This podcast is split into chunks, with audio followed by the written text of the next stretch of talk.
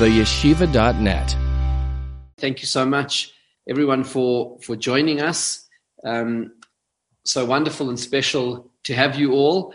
And um, it is really a special honor to, uh, to have Rabbi Jacobson with us. Rabbi Jacobson is, um, is known throughout the world as uh, one of the most dynamic and profound Jewish thinkers and speakers, touching the lives of tens of thousands of people all around the world with his writings, with his speeches, with his uh, words of Torah.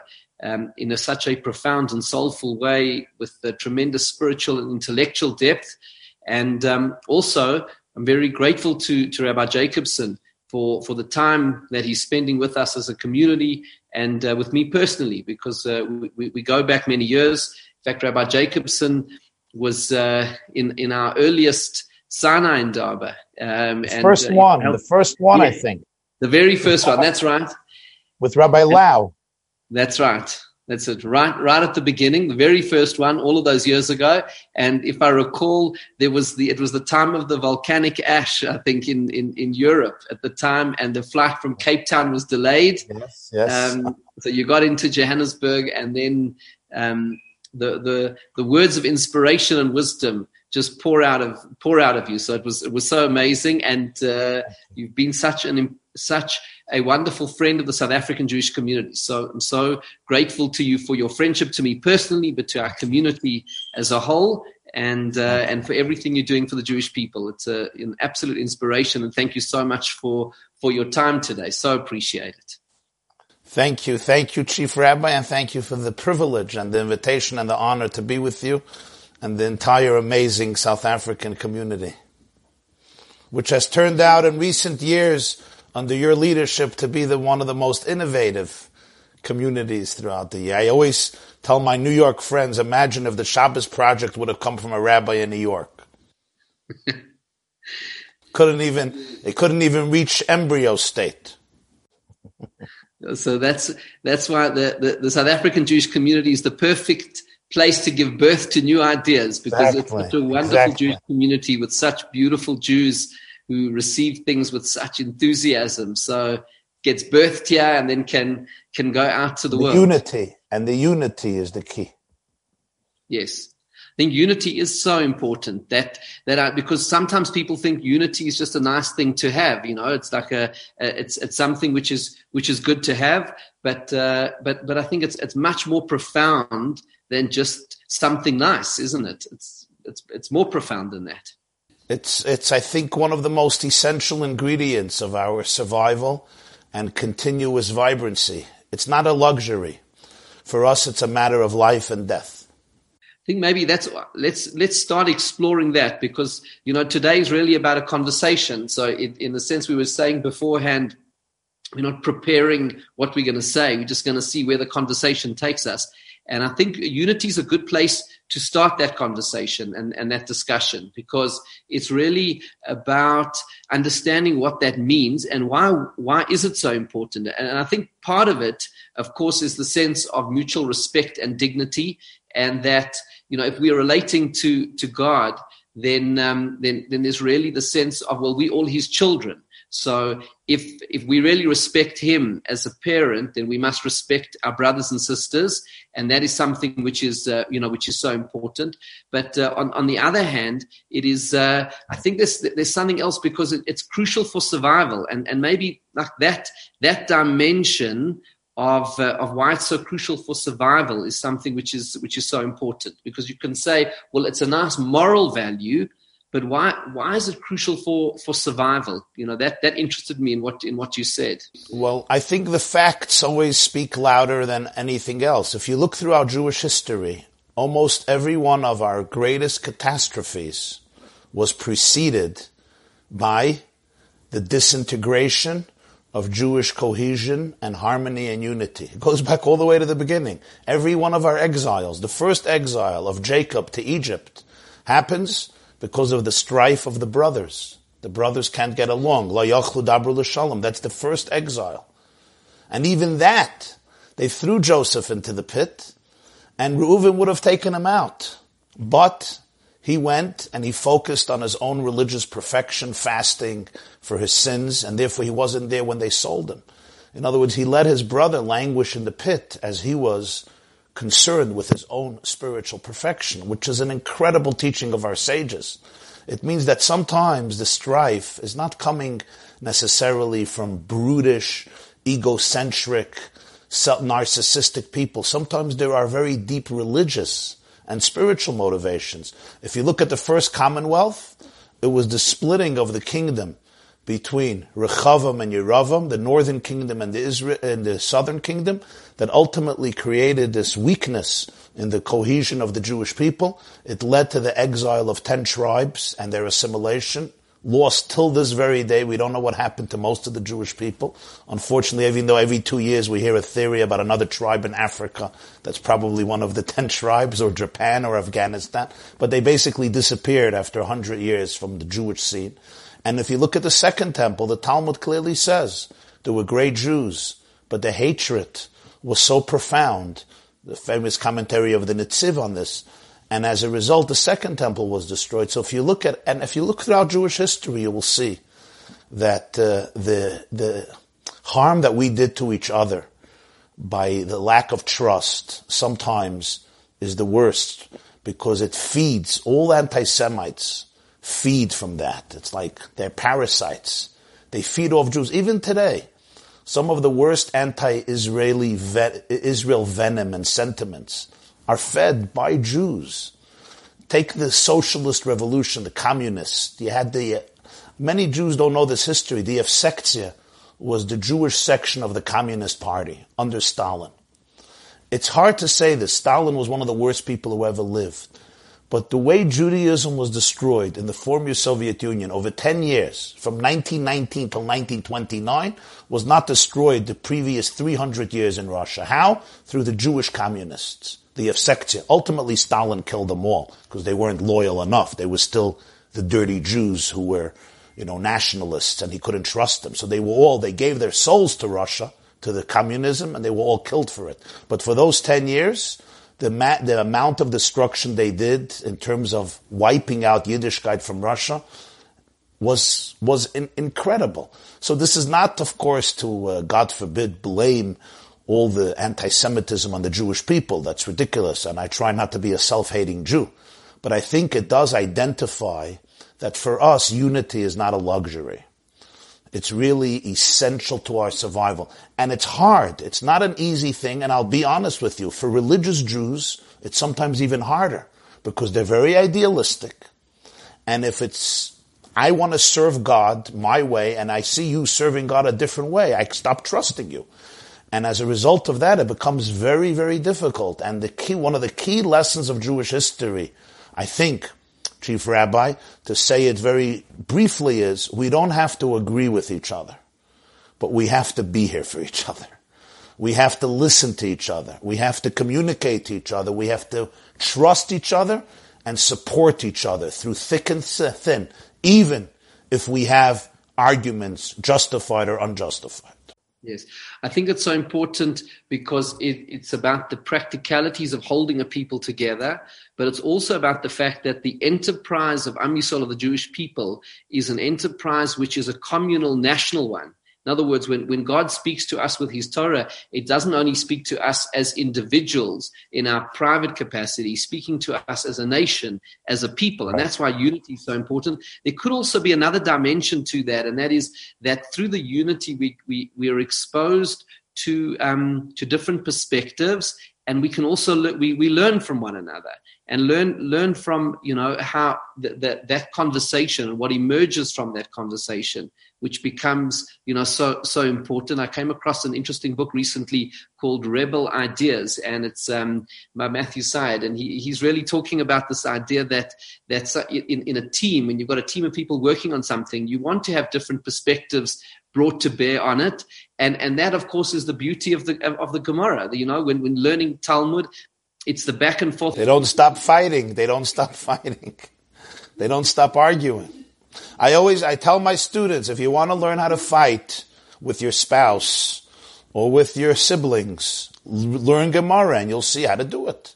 They did not stop arguing, But at the end of the argument, they were in love, just like before the argument. You know, there is an there is an extraordinary an extraordinary halacha in, in Gemara and Tractate Sanhedrin and Rambam Hilchas and it's very fascinating. And I should say, in the times of the Enlightenment, some people used this to mock the Talmud, and that is Sanhedrin Shapaschu Kulam Lechayvav. The entire Sanhedrin, the entire Supreme Court of the Jewish people, opened up with a guilty verdict on a defendant. He was exonerated, and this is one of the most strangest laws. If 70 people voted guilty and one voted innocent, he was not exonerated. Obviously, he was tried according to the law and order, according to the verdict. If everybody said guilty, they let him go. It's, it's, it's one of the strangest laws. So the Medrash Shmuel in Pirkei Avos says an incredible answer, incredible explanation. He says the Rambam phrases the Gemara and says Sanhedrin shepaschu kulam lechoiva. They opened up with a verdict of guilt, which was absolutely unanimous. You know what the problem was? The problem was there was no debate. There was no second opinion. He says you could never ever reach a verdict without hearing counter views, perspectives, and arguments. Yeah, amazing. And I, I think, of course, there is a there is a framework uh, within which we operate. You know, we have the the Rambam's uh, principles of faith. So there's a there's a framework with, within with, within which the debate takes place uh, that that are kind of the the the. There has to be there has to be axioms, if not the debate. It's like a husband and a wife. You can have a lot of arguments, but if there's no axiom of certain values you're committed to, for example, if the welfare of the children is not an axiomatic value, then it, you can't survive. Debates can survive only if there's an underlying connection that will not be broken through the debate. And I think that's on the intellectual side, but on the side of love and care, even if a person is outside ac- accepting those axioms. We love and care for every Jew, doesn't matter where they come from and what their background is and what they believe in. There is that love and devotion. Uh, we're talking here about the intellectual debate about what, what is what are the, the broad pillars. So this whole framing of what unity is. That's why I'm, I'm pleased to have this opening discussion with you because you know exploring the idea of Jewish unity is, is something which is uh, which is so important. Yeah, and I think also, also from a very deep Jewish perspective. I mean, imagine somebody comes over to me and says, you know, Rabbi Jacobson, I love you. I'm in love with you. I'd do anything for you. I, I, I have so much affection towards you. But your children, I hate their guts. I will not look their way. I will never be there for them. It's going to be very hard for me to maintain a relationship with them. We come to shul, or our homes, and we scream out, Hashem love Hashem with all your heart. And then I meet a Jew, it's one of Hashem's children, and I say, oh, Hashem, you I love, but this guy, I'm not looking his way. I can't get along with him. It doesn't work that way. If you really love me, you love my children. Because you know how much I love my children. So if you really love Hashem, the more Jewish you are, the more holy you are, the more divine you are, it immediately translates in love of every Jew. Because every Jew is Hashem's singular child. I think that's also it's a good um, segue into part of the discussion that I wanted to have with you today, and that is in preparation for Rosh Hashanah and Yom Kippur, because we we in Elul, uh, Rosh Hashanah is less than two weeks away. Um, this is the time to prepare, and and I suppose a starting place has got to be to think about unity. But you know, I, I think it's an important thing to think about unity not as a noun, but as a verb. Like, what are we going to do about that? How are we going to make that real? And then that becomes part of our whole journey of being Adam Lechavero, the sense of how do we treat one another? Because a crucial part, uh, you know, um, as our mitzvahs are, you know, divided into these two categories of our relationship with Hashem and our relationship with uh, with our fellow human being and our fellow Jew, and so we, we, we need to find a way of working on both of those two relationships in preparation for Rosh Hashanah, and not just exclusively on the one or the other. In a certain sense, you know, there's a, a certain an interesting idea from I read in from the writings of uh, Rav Yosef Dov Soloveitchik, where he, he says that the according to the Midrash that the Ten Commandments were all said, but dibur echad, in one breath So he says that the message behind that is the unity of it. That the, the, first half is about our relationship with God, the first five commandments. The second is about our relationship with our fellow person. And the fact that it was said in one breath by Hashem says this, you, you can't separate out the two. Some, and, and you can see on both sides, sometimes people say, well, okay, well, it's just good enough to be a good, a nice person. And then you have other people say, well, it's, it's good enough just to be devout and religious. So we, we need to find that integration of the two. It's true. There's a fascinating midrash that the reason the Ten Commandments were given on two tablets, not on one, it's not like God had a shortage of sapphire or granite in heaven, but the reason is because He wanted us to read the Ten Commandments both vertically and horizontally. So it's five and five, so we can read the first five and the next five. We can also read number one and then number six, number two, number seven, number three, number eight, number four, number nine, number five, and ten. And it would be interesting, why would that be so important? But if the Medrash points out, because number one is Anochi, I am your God. Anochi Hashem Elokecha. Number six is, Thou shalt not murder, Lo Sirtzach. And the two have to be read literally as one line. Because we see in Jewish, in history, in human history, there have been two major philosophies that attempted to divorce number one from number six. One is the European Enlightenment. The European Enlightenment basically argued in the 18th century, 17th century, 18th century, you don't need I am the Lord your God to protect people from thou shall not murder. If we would just allow the individual reason to prosper, if we would allow science and natural human being to develop in full glory, None of us will murder. Who wants to murder? You gotta be a Meshuggah to murder. You gotta be a primitive, barbaric, moronic, idiot, idiot to murder. Who wants to murder? We all want a beautiful world. Get rid of God. We don't need God. God is dead. We will behave in the most civil fashion.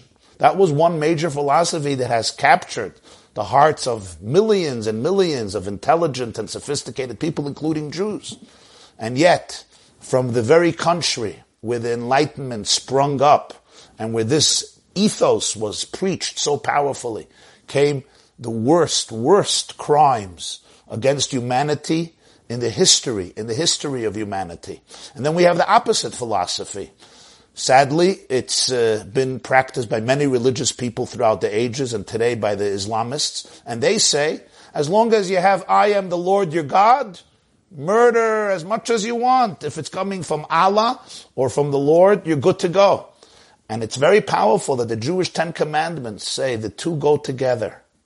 If you get rid of God, if you get rid of a basis of morality that's transcendent, if you get rid of the idea of yirat shamayim, fear of heaven, the human mind could rationalize the worst of the worst of the worst. And conversely, there's no such a thing as divorcing I am your God from thou shalt not murder. The first and most important thing God wants is that we treat each other with dignity and with respect. Yes.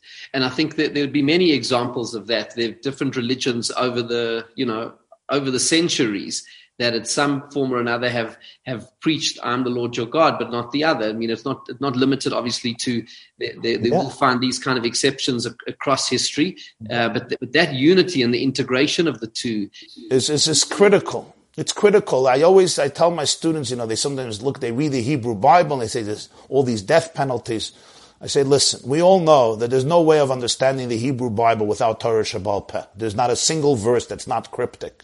And we know the famous Mishnah in the Sanhedrin, where some of the greatest Talmudic sages, who spoke a lot about the death penalty, said, you know, if I would be in the Sanhedrin, yeah, somebody would have been killed maybe once in 70 years. Or Shimon ben Gamliel said nobody would ever get the death penalty. In other words, there was such a sensitivity, sensitivity to life that uh, pe- penetrated the entire philosophy of Judaism throughout and throughout because we all understood that the most essential message of Judaism is that if God is real, it means life is, has absolute value.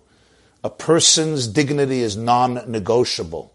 A Jew and a non-Jew, every person carved in the image of God, no matter your color, race, or ethnic group. And, and I think what's so important here is this concept of an integrated worldview. In other words, uh, w- without compartmentalizing and saying, well, there's a part which is religious, there's a part which is ethical. It is the integration of the two which is so important. And that it goes to the heart of the concept of, uh, of integrity. I mean, I think the word integrity comes from things which are integrated and, and which are whole. And I think this is such an important part of our preparation for Rosh Hashanah Yom Kippur. It's not that as we prepare for these days, well, we've got to think about our relationship with God, and then separately, we must think about our relationship with the people around us. They they they are integrated because there's the sense the uh, you know as you were saying about the image of God in every person. It's it's seeing that Hashem's is present in human beings that God created us in his image. And so therefore respect for one's fellow person is actually respect for Hashem and and and the other way around. So it's it's looking at at you know it's it's like this broad vision of life that nothing is outside of our mission in this world. It uh, couldn't be said better, Chief Rabbi. And I would just add, and I think this also teaches us that there is something to learn from every person. There is something within each and every human being that I meet that can inspire me. Because each and every person is a unique imprint of the divine in this world. So if I find a person boring or irrelevant or there's nothing I can learn from you, it's not about the other person. It means that I myself have lost touch with my inner divine core. Because if I would be in touch with my divine core, I would find something unique and special literally in every person. There is no life story of any human being who ever lived and whoever will live or who's living now that is not fascinating and in many ways revolutionary and can teach us, each and every one of us, a tremendous amount and, and add to the vocabulary of the human race and to the growth of the human race. You know, each and every one of us is, is literally an indispensable note in the cosmic divine symphony. You know, Chief Rabbi, I read something the other day, and it was very inspiring to me because nature doesn't lie. You know, from nature you learn about the world, the pristine world, the innocent world. And, you know, people ask always, it's, it's an old question, uh, before, even before Mark Twain, the, the secret of, of Jewish survival. You know, another Rosh Hashanah, 5781. It's been a lot of Rosh Hashanahs. It's, it's, it's, it's a unique record. And in Jewish history, we can go back to every single person back to Adam. You know, we have the chronology of generations literally. Generation to generation back to Abraham, all the way back to Adam. So that's incredible. And people always ask, what's the secret? So sometimes you have to look at nature. Look at the oldest trees that are alive. And you can go to California and you'll find there trees that are close to 4,000 years. There's trees, they call them Mesushelach trees. Because like Mesushelach, they just live and live, but even longer than Mesushelach. But it's interesting, they have a name for one of the trees, Mesushelach. But you have their trees that are 3,000 years old, 4,000 years old, 5,000 years old, which means they were around before Abraham. They were around at Noah's times. Incredible.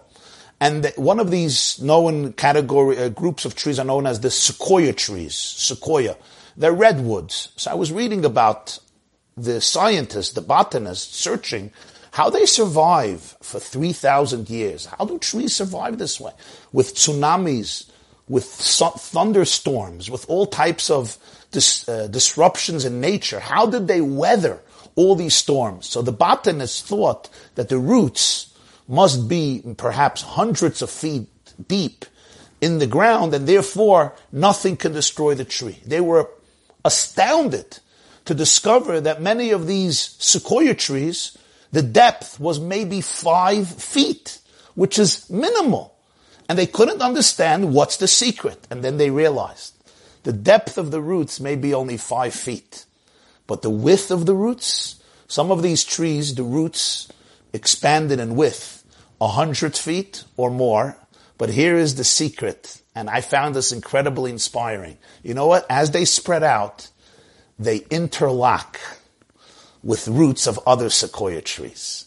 So you can have dozens or hundreds of sequoia trees that in the depth of their roots, the roots become intertwined, interconnected, integrated, and interlocked with each other. And then no storm in the world can destroy them. If you want to understand the secret of human sequoia trees, which are the Jewish people, the nation of eternity, This is it. That's why I say it's essential to survival. Some of us are deeper, some of us are more shallow. That's fine. But our roots must meet and interlock with each other. Not lose our personalities. Every tree has its unique personality. But in our root level, we have to be so interlocked and then no storm in the world can obliterate us. Yeah, that's such a beautiful idea and such a beautiful analogy for what we're talking about yeah and it's it's really about this integration because the integration leads to to support. And then maybe there's there's one other uh, dimension here. We, i mean it's it's clearly the support for one another is so important. I mean we we are social beings so we we, we influence one another. And i think if we if we um, think about that analogy of the roots that you're talking about and we think you know what we've been through over these months where there's really been the sense of, um, you know, there's really been the sense that for a long time our minyanim didn't function and we, we lost that sense of community. We tried to replace it with the, with Zoom and with all these kinds of interactions and, and there's and that has been also a way of connecting but it's not the same. And you know, thank God our minyanim just uh, started again in Rosh Chodesh Elul, but we're you know closed for for a long time in order to to save lives but that the sense of human connection and the sense that on the one hand davening and prayer is a very personal interaction with Hashem like, like reflected in the halacha that we learn from Chana that law that we, we whisper to God because there's nothing more intimate than a whisper. That shows the intimacy and the close connection. But on the other hand prayer is very communal. So we, we are drawing from each other. It's not this solitary selfish isolated experience. It is an experience which is communal, which is sharing, which is broadening, and and it's you know in a certain sense, davening in a minyan and being connected to a community is like those big trees that you were talking about, and the interconnected roots. And, and I think that's also probably a very important dimension of preparation for Rosh Hashanah, the, the idea of of community that when we appear before Hashem in judgment, we don't want to go there alone and say to Hashem, here we are on our own. We want to, we want to, we want to, we want to go as, as part of a community and, and rely on the merit of the community, both who we are as, as well as the generations that, that have come before us. Absolutely. And I think perhaps, you know, all these months and the continuous uncertainty with uh, the coronavirus maybe challenges us also to look at the state of our community in our own homes. And what I mean is our marriages. The unity of the Jewish people begins with strong marriages because let's face it, husbands and wives are not always the same, if ever. We are very different. We have different personalities, often different tastes, different idiosyncrasies. And our generation is a generation that has seen many a marriage struggling. And I think this opportunity, when many of us are home, you know, I know myself, I've been now home for six months. I haven't left for a single Shabbos. And uh, I never, for good or for bad, I did not have that for many years. I think it's really an invitation by the creator of the world for each of us to try to smooth out differences and deal with the contention, conscious and subconscious, between us and our spouses, our immediate family, of course, our children, ourselves. So community begins, you know, right here in a very domestic place. Like take the time, each of us, spend with your spouse, talk about stuff that you maybe did not have time to talk about. Take walks, deal with the issues that have come up over the years, you know, the lack of trust, the disappointment, the alienation, Sometimes you may need help from a, another person. Get that help, but it's it's such a special opportunity now to consolidate the fabric of the family in terms of marriages, in terms of our own children, in terms of our immediate family, because that's really what allows for healthy communities and for healthy humanity is a healthy family. The family is the core where all good things happen. I think that is so important because that's part of what I, what I wanted to to discuss with you today, Rabbi Jacobson, is uh, like looking back at all of these months, you know, the kinds of things we need to take with us because look, there's still a lot of uncertainty in the world, and there's no vaccine, and you know, there's different places have second waves, and uh, you know, so it's nobody knows what next month and the month after is going to bring, and that itself is part of a process of uh, humility and trust in in Hashem, but it's also part of let's say, learning from what we've been through, so that this experience uh, is not something that just you know comes and goes, but that we learn something from it, and but but at the same time never saying, and I think this is such an important point for, for all of us to think about, we never say this is why Hashem brought it. You know, we, we, we don't know how Hashem works and what, what he does. But now that we're in the situation, we have to ask ourselves, well, what, what can we learn from it? And, you know, before going down that track, maybe we can just explore a little bit more about family because I want to come back to some of the other sense of the lessons of, of what we've been through uh, kind of lessons from lockdown, what you know, what we've been through.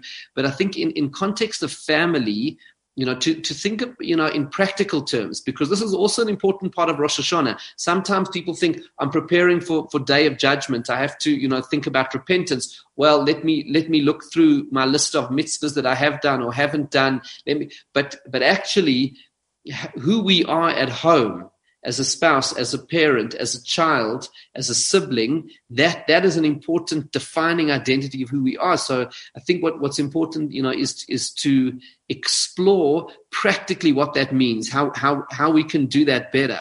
And I, I was just thinking, you know, maybe one idea to kickstart our discussion on this is the Shabbos candles, because we know that Shabbos candles uh, were instituted by our sages as for to bring shalom bayis, to bring peace in the home and and and the reason they're given is you know that if you if the home's shrouded in darkness and people will be stumbling over things that'll lead to fights. But i was thinking that that maybe there's a deeper dimension of what of what that of what our sages are teaching and that is that in order for there to be peace at home we need to see one another. And seeing one another is not just about the physical it's about it's about knowing where that person is coming from and seeing and empathizing. It's empathy. You know empathy is, is so important because it's it's the beginning and the start of, of any relationship. I have to see your struggles where you're coming from and only if i have real empathy with you as my spouse or my children or my parent then you know can the relationship start to, to develop. Right. A hundred yeah beautiful, beautifully said chief rabbi and I would just add, if I may, there's a fascinating halacha, fascinating law in Tractate Shabbos, uh, page 23, in the Rambam Hilchas Chanukah. In the olden days, sometimes you had Jews who were very poor and they could only afford one candle. So the Talmud asks this fascinating question. It's Chanukah and it's Friday, and I only have money to buy one candle. Do I use that candle to give to my wife to light Shabbat candles, or do I use that candle to light my Hanukkah menorah? It's the first night of Hanukkah, any night of Hanukkah. So what would we naturally think? We would think, you know, Shabbos candles is every week, but Hanukkah candles is so special. But the Jewish law is no, that Shabbos candles trumps Hanukkah candles, and that candle I use for Shabbat. And the Talmud says, and the Rambam says, because Shalom Bayis, peace in the home, transcends all else. And the fascinating thing is that Hanukkah really represents the national victory of the Jewish people, the victory of the Maccabees over the Syrian Greeks. Remember, if Hanukkah miracle would have not happened, there would be no Judaism any longer. The Shabbos candle just represents, you know, having a nice meal, a nice atmosphere in the house, good ambiance, some good gefilte fish, some delicious chicken soup. I mean, come on, it's just having a nice romantic festive Shabbat dinner with, with, you know, abyssal cholent. Well, Friday night is not cholent, but my house they eat cholent Friday night. Like, uh, that can't defeat Hanukkah. But in the Jewish imagination, even the greatest, most powerful wars on the front lines, protecting our land and protecting our people, ultimately comes second to the powerful inner harmony in the home.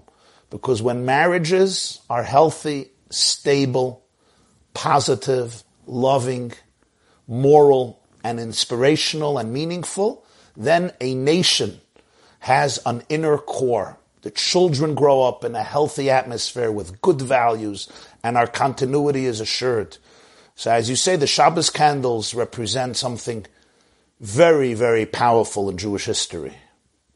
Yeah, and, and and it touches on you know it's it's, it's part of what you're saying is that uh, that if if we now to stop and think about community, that the starting point of any discussion around community is is is family and and turning that into actuality and and really living that because I think that goes back to this issue of integrity that we've been talking about.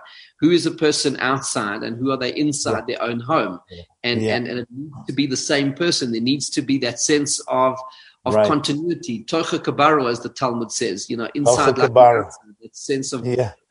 There's an old Hasidic. There's an old Hasidic insight. The Gemara says in Psachim. There's an interesting halacha. Ein kiddush ela b'makom sauda. We can only make kiddush on Shabbos in the place where we eat the meal. So, for example, if you make kiddush in shul and you have a little schnapps or a little wine and you say a lechayim, and then you go home to wash, you have to do kiddush again because kiddush has to be in the place of the meal unless we start the meal where we made the kiddush.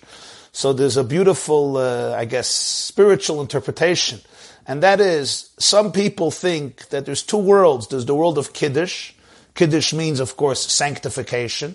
And then there's the world of the meal, the world of feasting and parting. In Judaism, ein kiddush ela b'makom seuda. The only kedusha, the only sanctity that we really cherish is the kedusha, the kiddush that permeates our feasting and our eating and our family life and our home and our business.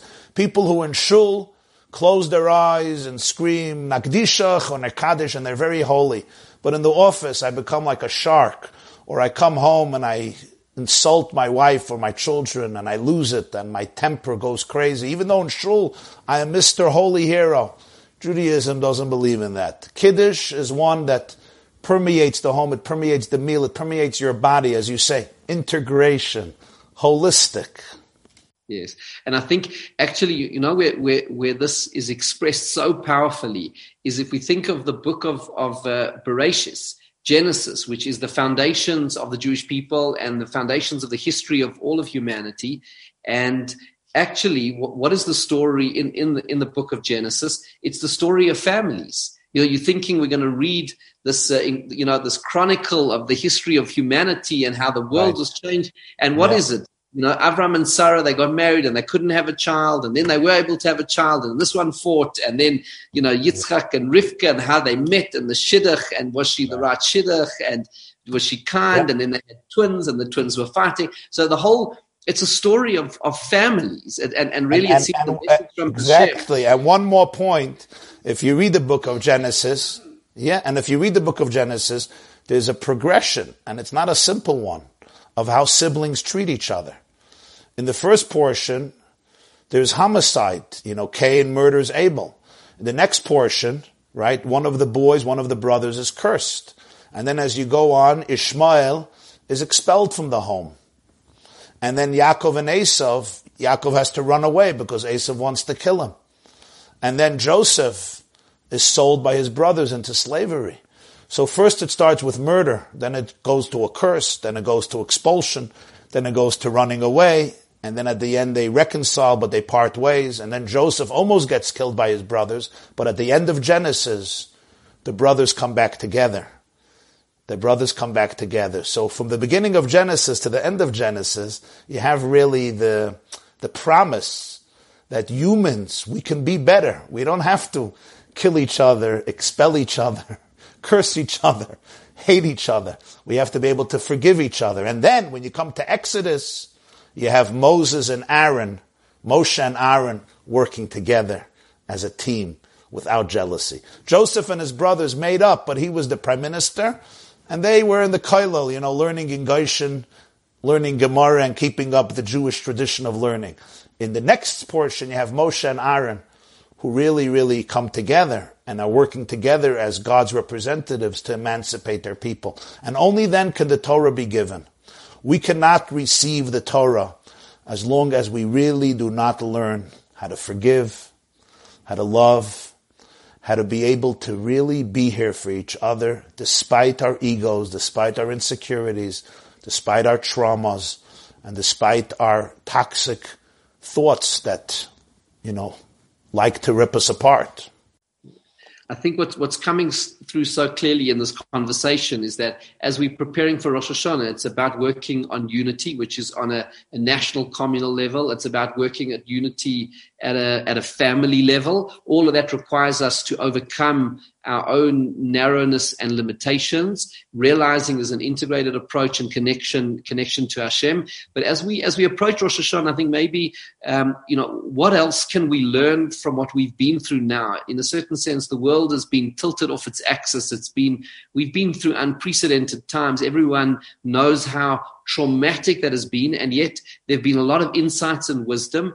And and I kind of think that Rosh Hashanah has it's a feeling like the timing feels right. I mean, it's a funny thing to say because, of course, the timing's always right. But it, it feels, you know, in, in the sense we've been through all of this, and now Rosh Hashanah and Yom Kippur is a time of introspection. So, how do we improve? And and you were saying one area is like family. You know, what what Rabbi Jacobson has has come across to you as a sense of something that we can learn from these traumatic experiences that we've been through Uh, and uplifting and take it with us and we can use it to prepare for Rosh Hashanah and Yom Kippur as we head towards the new year. Yeah.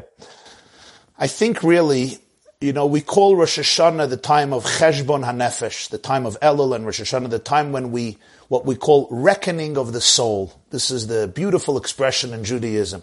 Once a year, you got to do a reckoning of the soul. But really what happened, you know, since March, February, March, since after Purim, was really the whole world began a reckoning of the soul.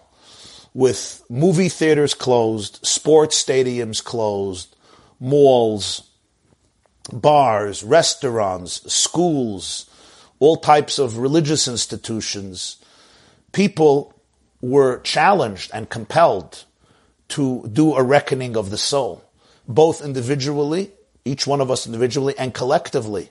Collectively as nations, as groups, but also as part of human civilization. You know, I don't know when was the last time that 7.7 billion people sitting down to eat dinner are talking about the same things. Literally, the concerns of people in Baghdad and Tehran and Kabul was similar to the concern of people in Sydney and Jerusalem and Tel Aviv and Johannesburg and New York and Los Angeles. That's unprecedented that a little tiny uh, coronavirus the size of 125 nanometers, you can take 100 million uh, viral particles of coronavirus and fit it on a pinhead. And one of those changed the whole world. So it really, as you said, it humbles us all. It made us all very vulnerable. And I think one of perhaps the greatest opportunities here of this crisis, because every crisis must become a catalyst for opportunity. If not, we waste a very precious potential in life. And that is really to explore life, I would say, beyond the masks. We're all wearing masks. That's how we go out. Those of us who go out, you gotta go out with a mask. But what about life beyond the masks? You know, before the coronavirus, we weren't wearing masks, but were we not wearing masks? Many of us were wearing masks because it's much easier to wear masks in life. Eclipse my vulnerability, eclipse my weaknesses, show a macho front where everything is wonderful and perfect. And I think with putting on the masks, maybe history is telling us, identify your masks and can you go beneath the mask? And that's what I have been tried, I, I, I try to do this in my life and I would encourage my friends and my brothers and sisters to do this Identify those parts in your life that were the most scary, the most vulnerable, the most difficult, those inner, inner forces, maybe subconsciously, where I got the most love or where I didn't get the love that I needed. And how many responses in my life are coming from that place.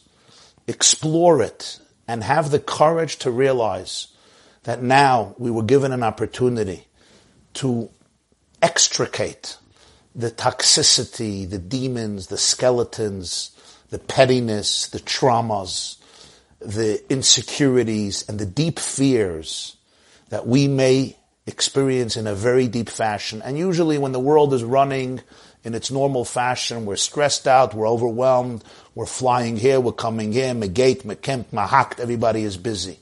But now when God says, spend time with yourself, spend time with your loved ones, I think it's a real opportunity for rebirth, for transformation, not just for growth in one way or another way, which is all excellent, but really the reckoning of my entire trajectory, of my destiny, seeing who I am as a person, asking questions that I maybe was uncomfortable asking.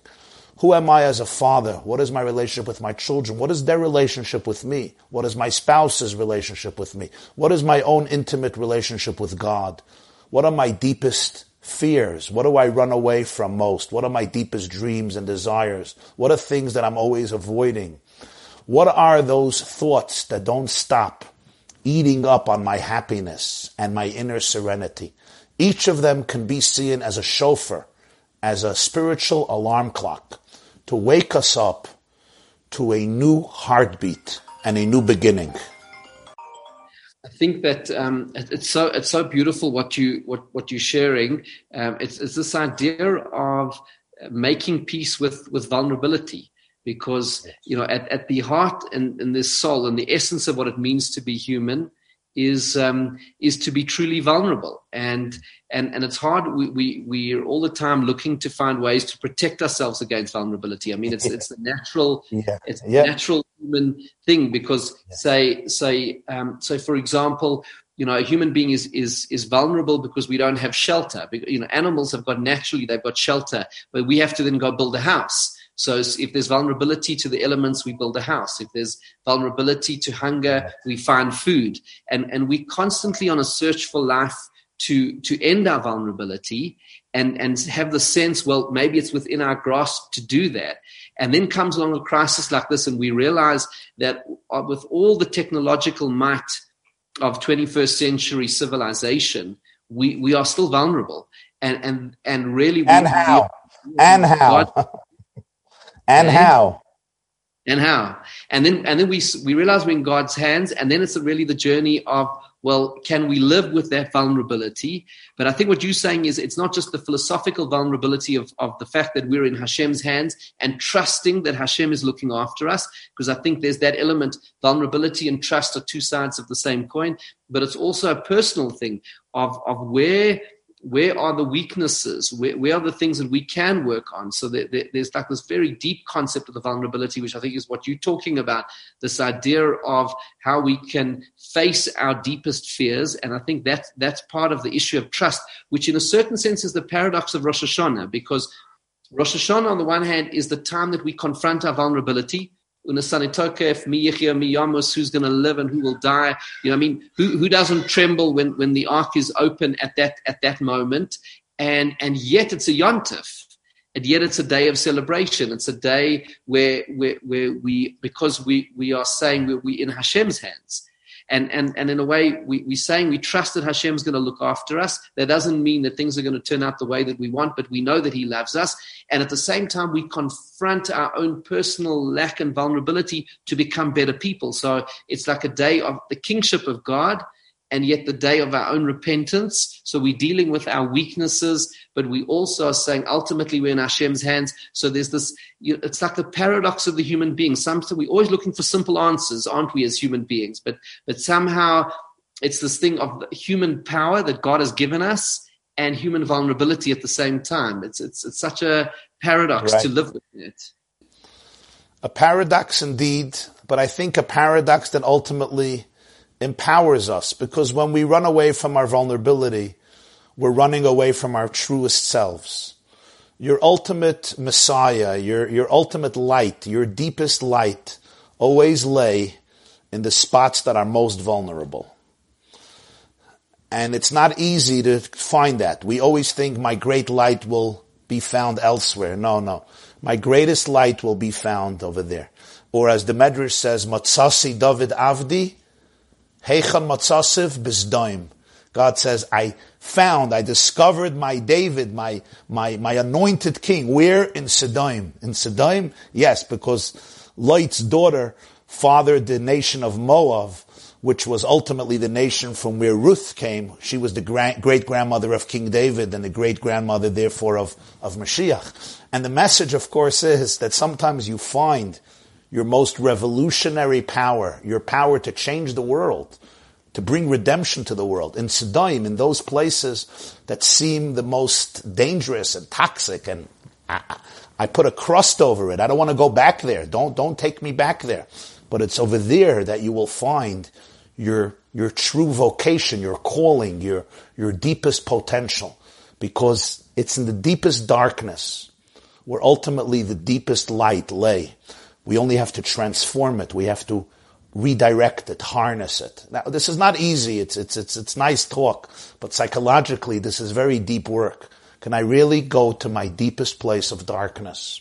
But if I can, with courage and with faith, not with despair, I will find over there my most powerful treasures, my deepest power. Any one of you knows that anyone who has achieved real greatness in life and an impact that really touches people, it's only, usually I should say, when they had the courage to touch that part in them.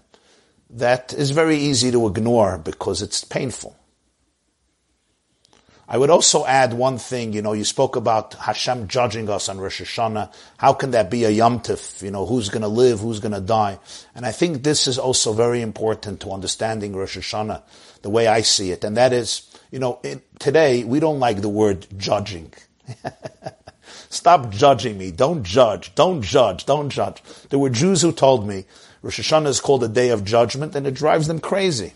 Living in a therapy age and an age of hyper individuality. Don't judge me. I judge myself. Maybe I'll allow my therapist to judge me. And even then, I'm paying him money, so he'll judge me the way I want him to judge me.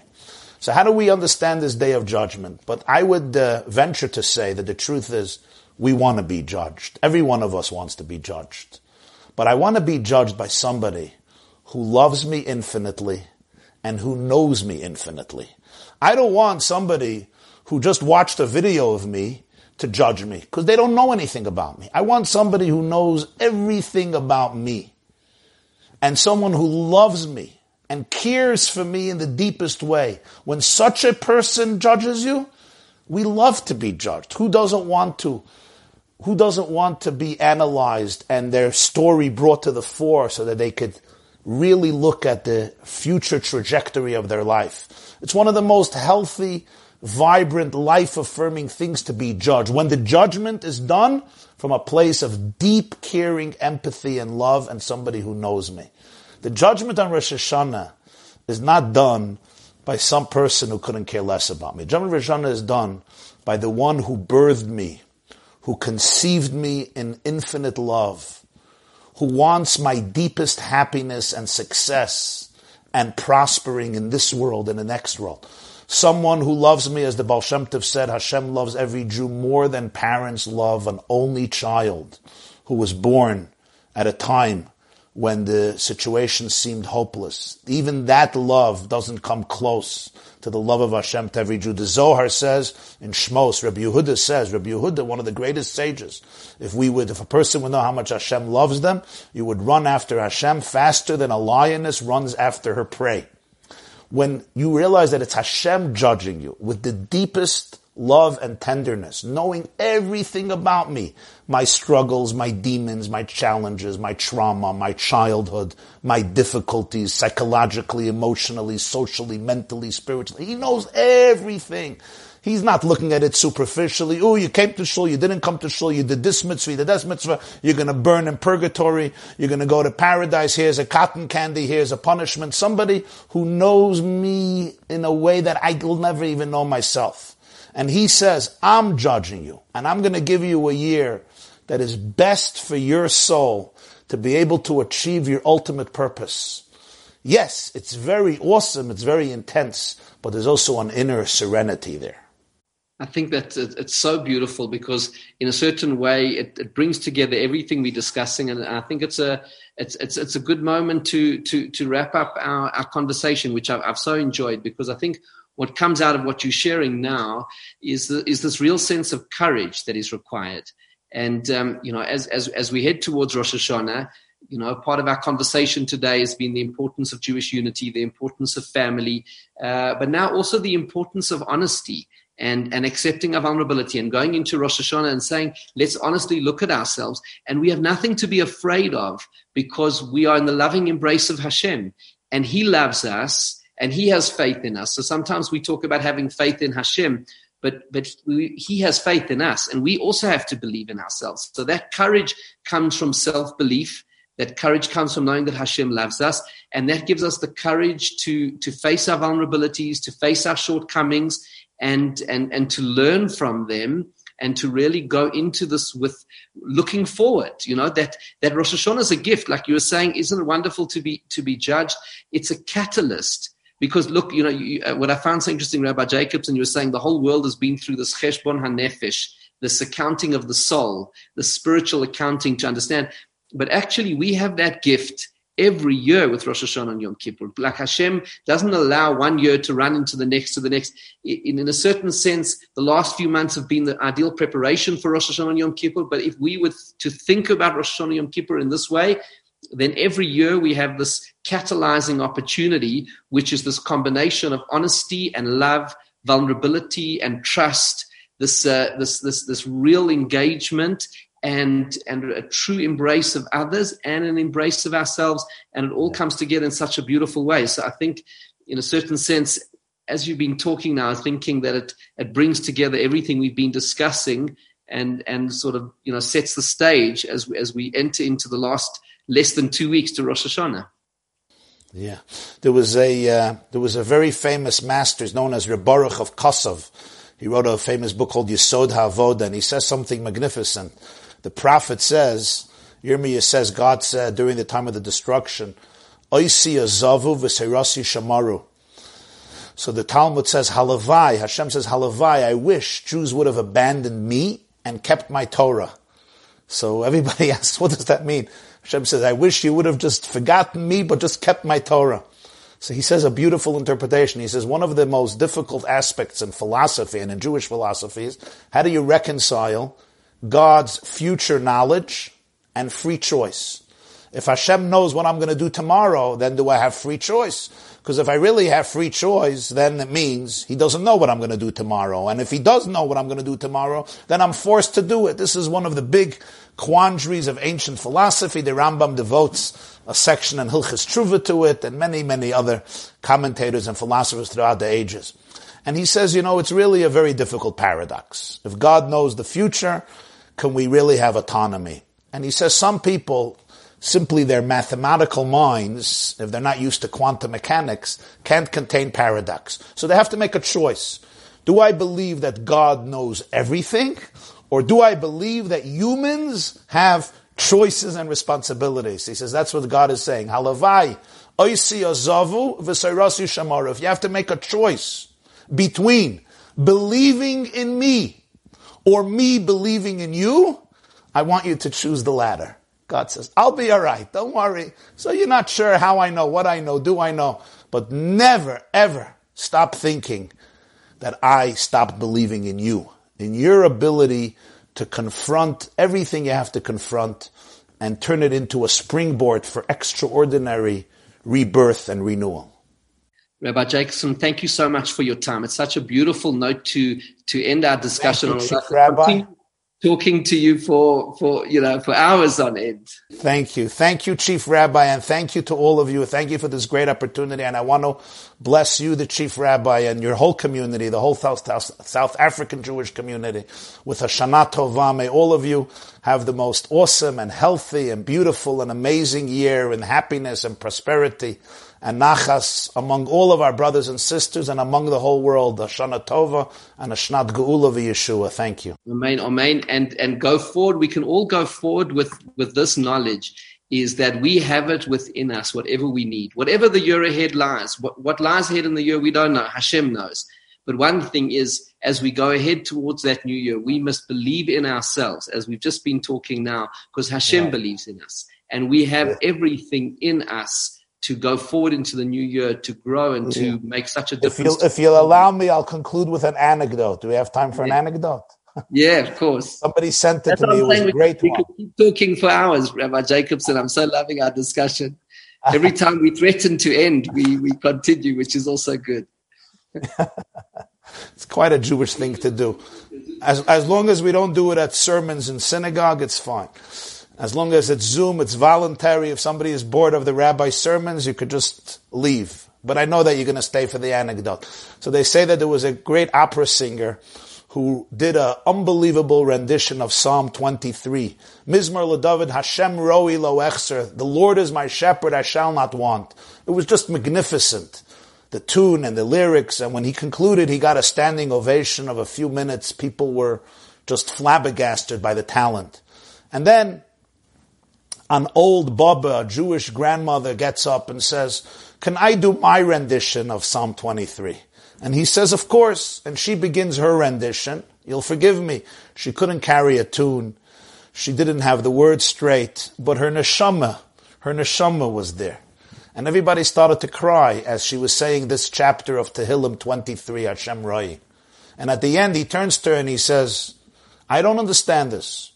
I did a beautiful, impeccable job. Nobody shed a tear. They just clapped. You, you broke every rule, rule of singing, of communication, and yet everybody is crying. Why? So she looks at him and she says, Because you may know the psalm, but I know the shepherd. So when we get to know the shepherd, when you have a personal relationship with the shepherd, everything changes. Thank you. That's so beautiful. Thank you so much. Thank you, everybody, Thank for joining you, us. Chief Rabbi Shana Tova. Shana Tova to Rabbi Jacobson and God's blessings for health and healing to Amen. the entire Amen. world and to Amen. everybody. Thank you so much for your time. What a privilege. I've so enjoyed it. Could continue chatting. Thank you. And uh, God bless. Thank you, everyone, for joining. This class is brought to you by the yeshiva.net. Please help us continue the classes. Make even a small contribution at www.theyeshiva.net slash donate.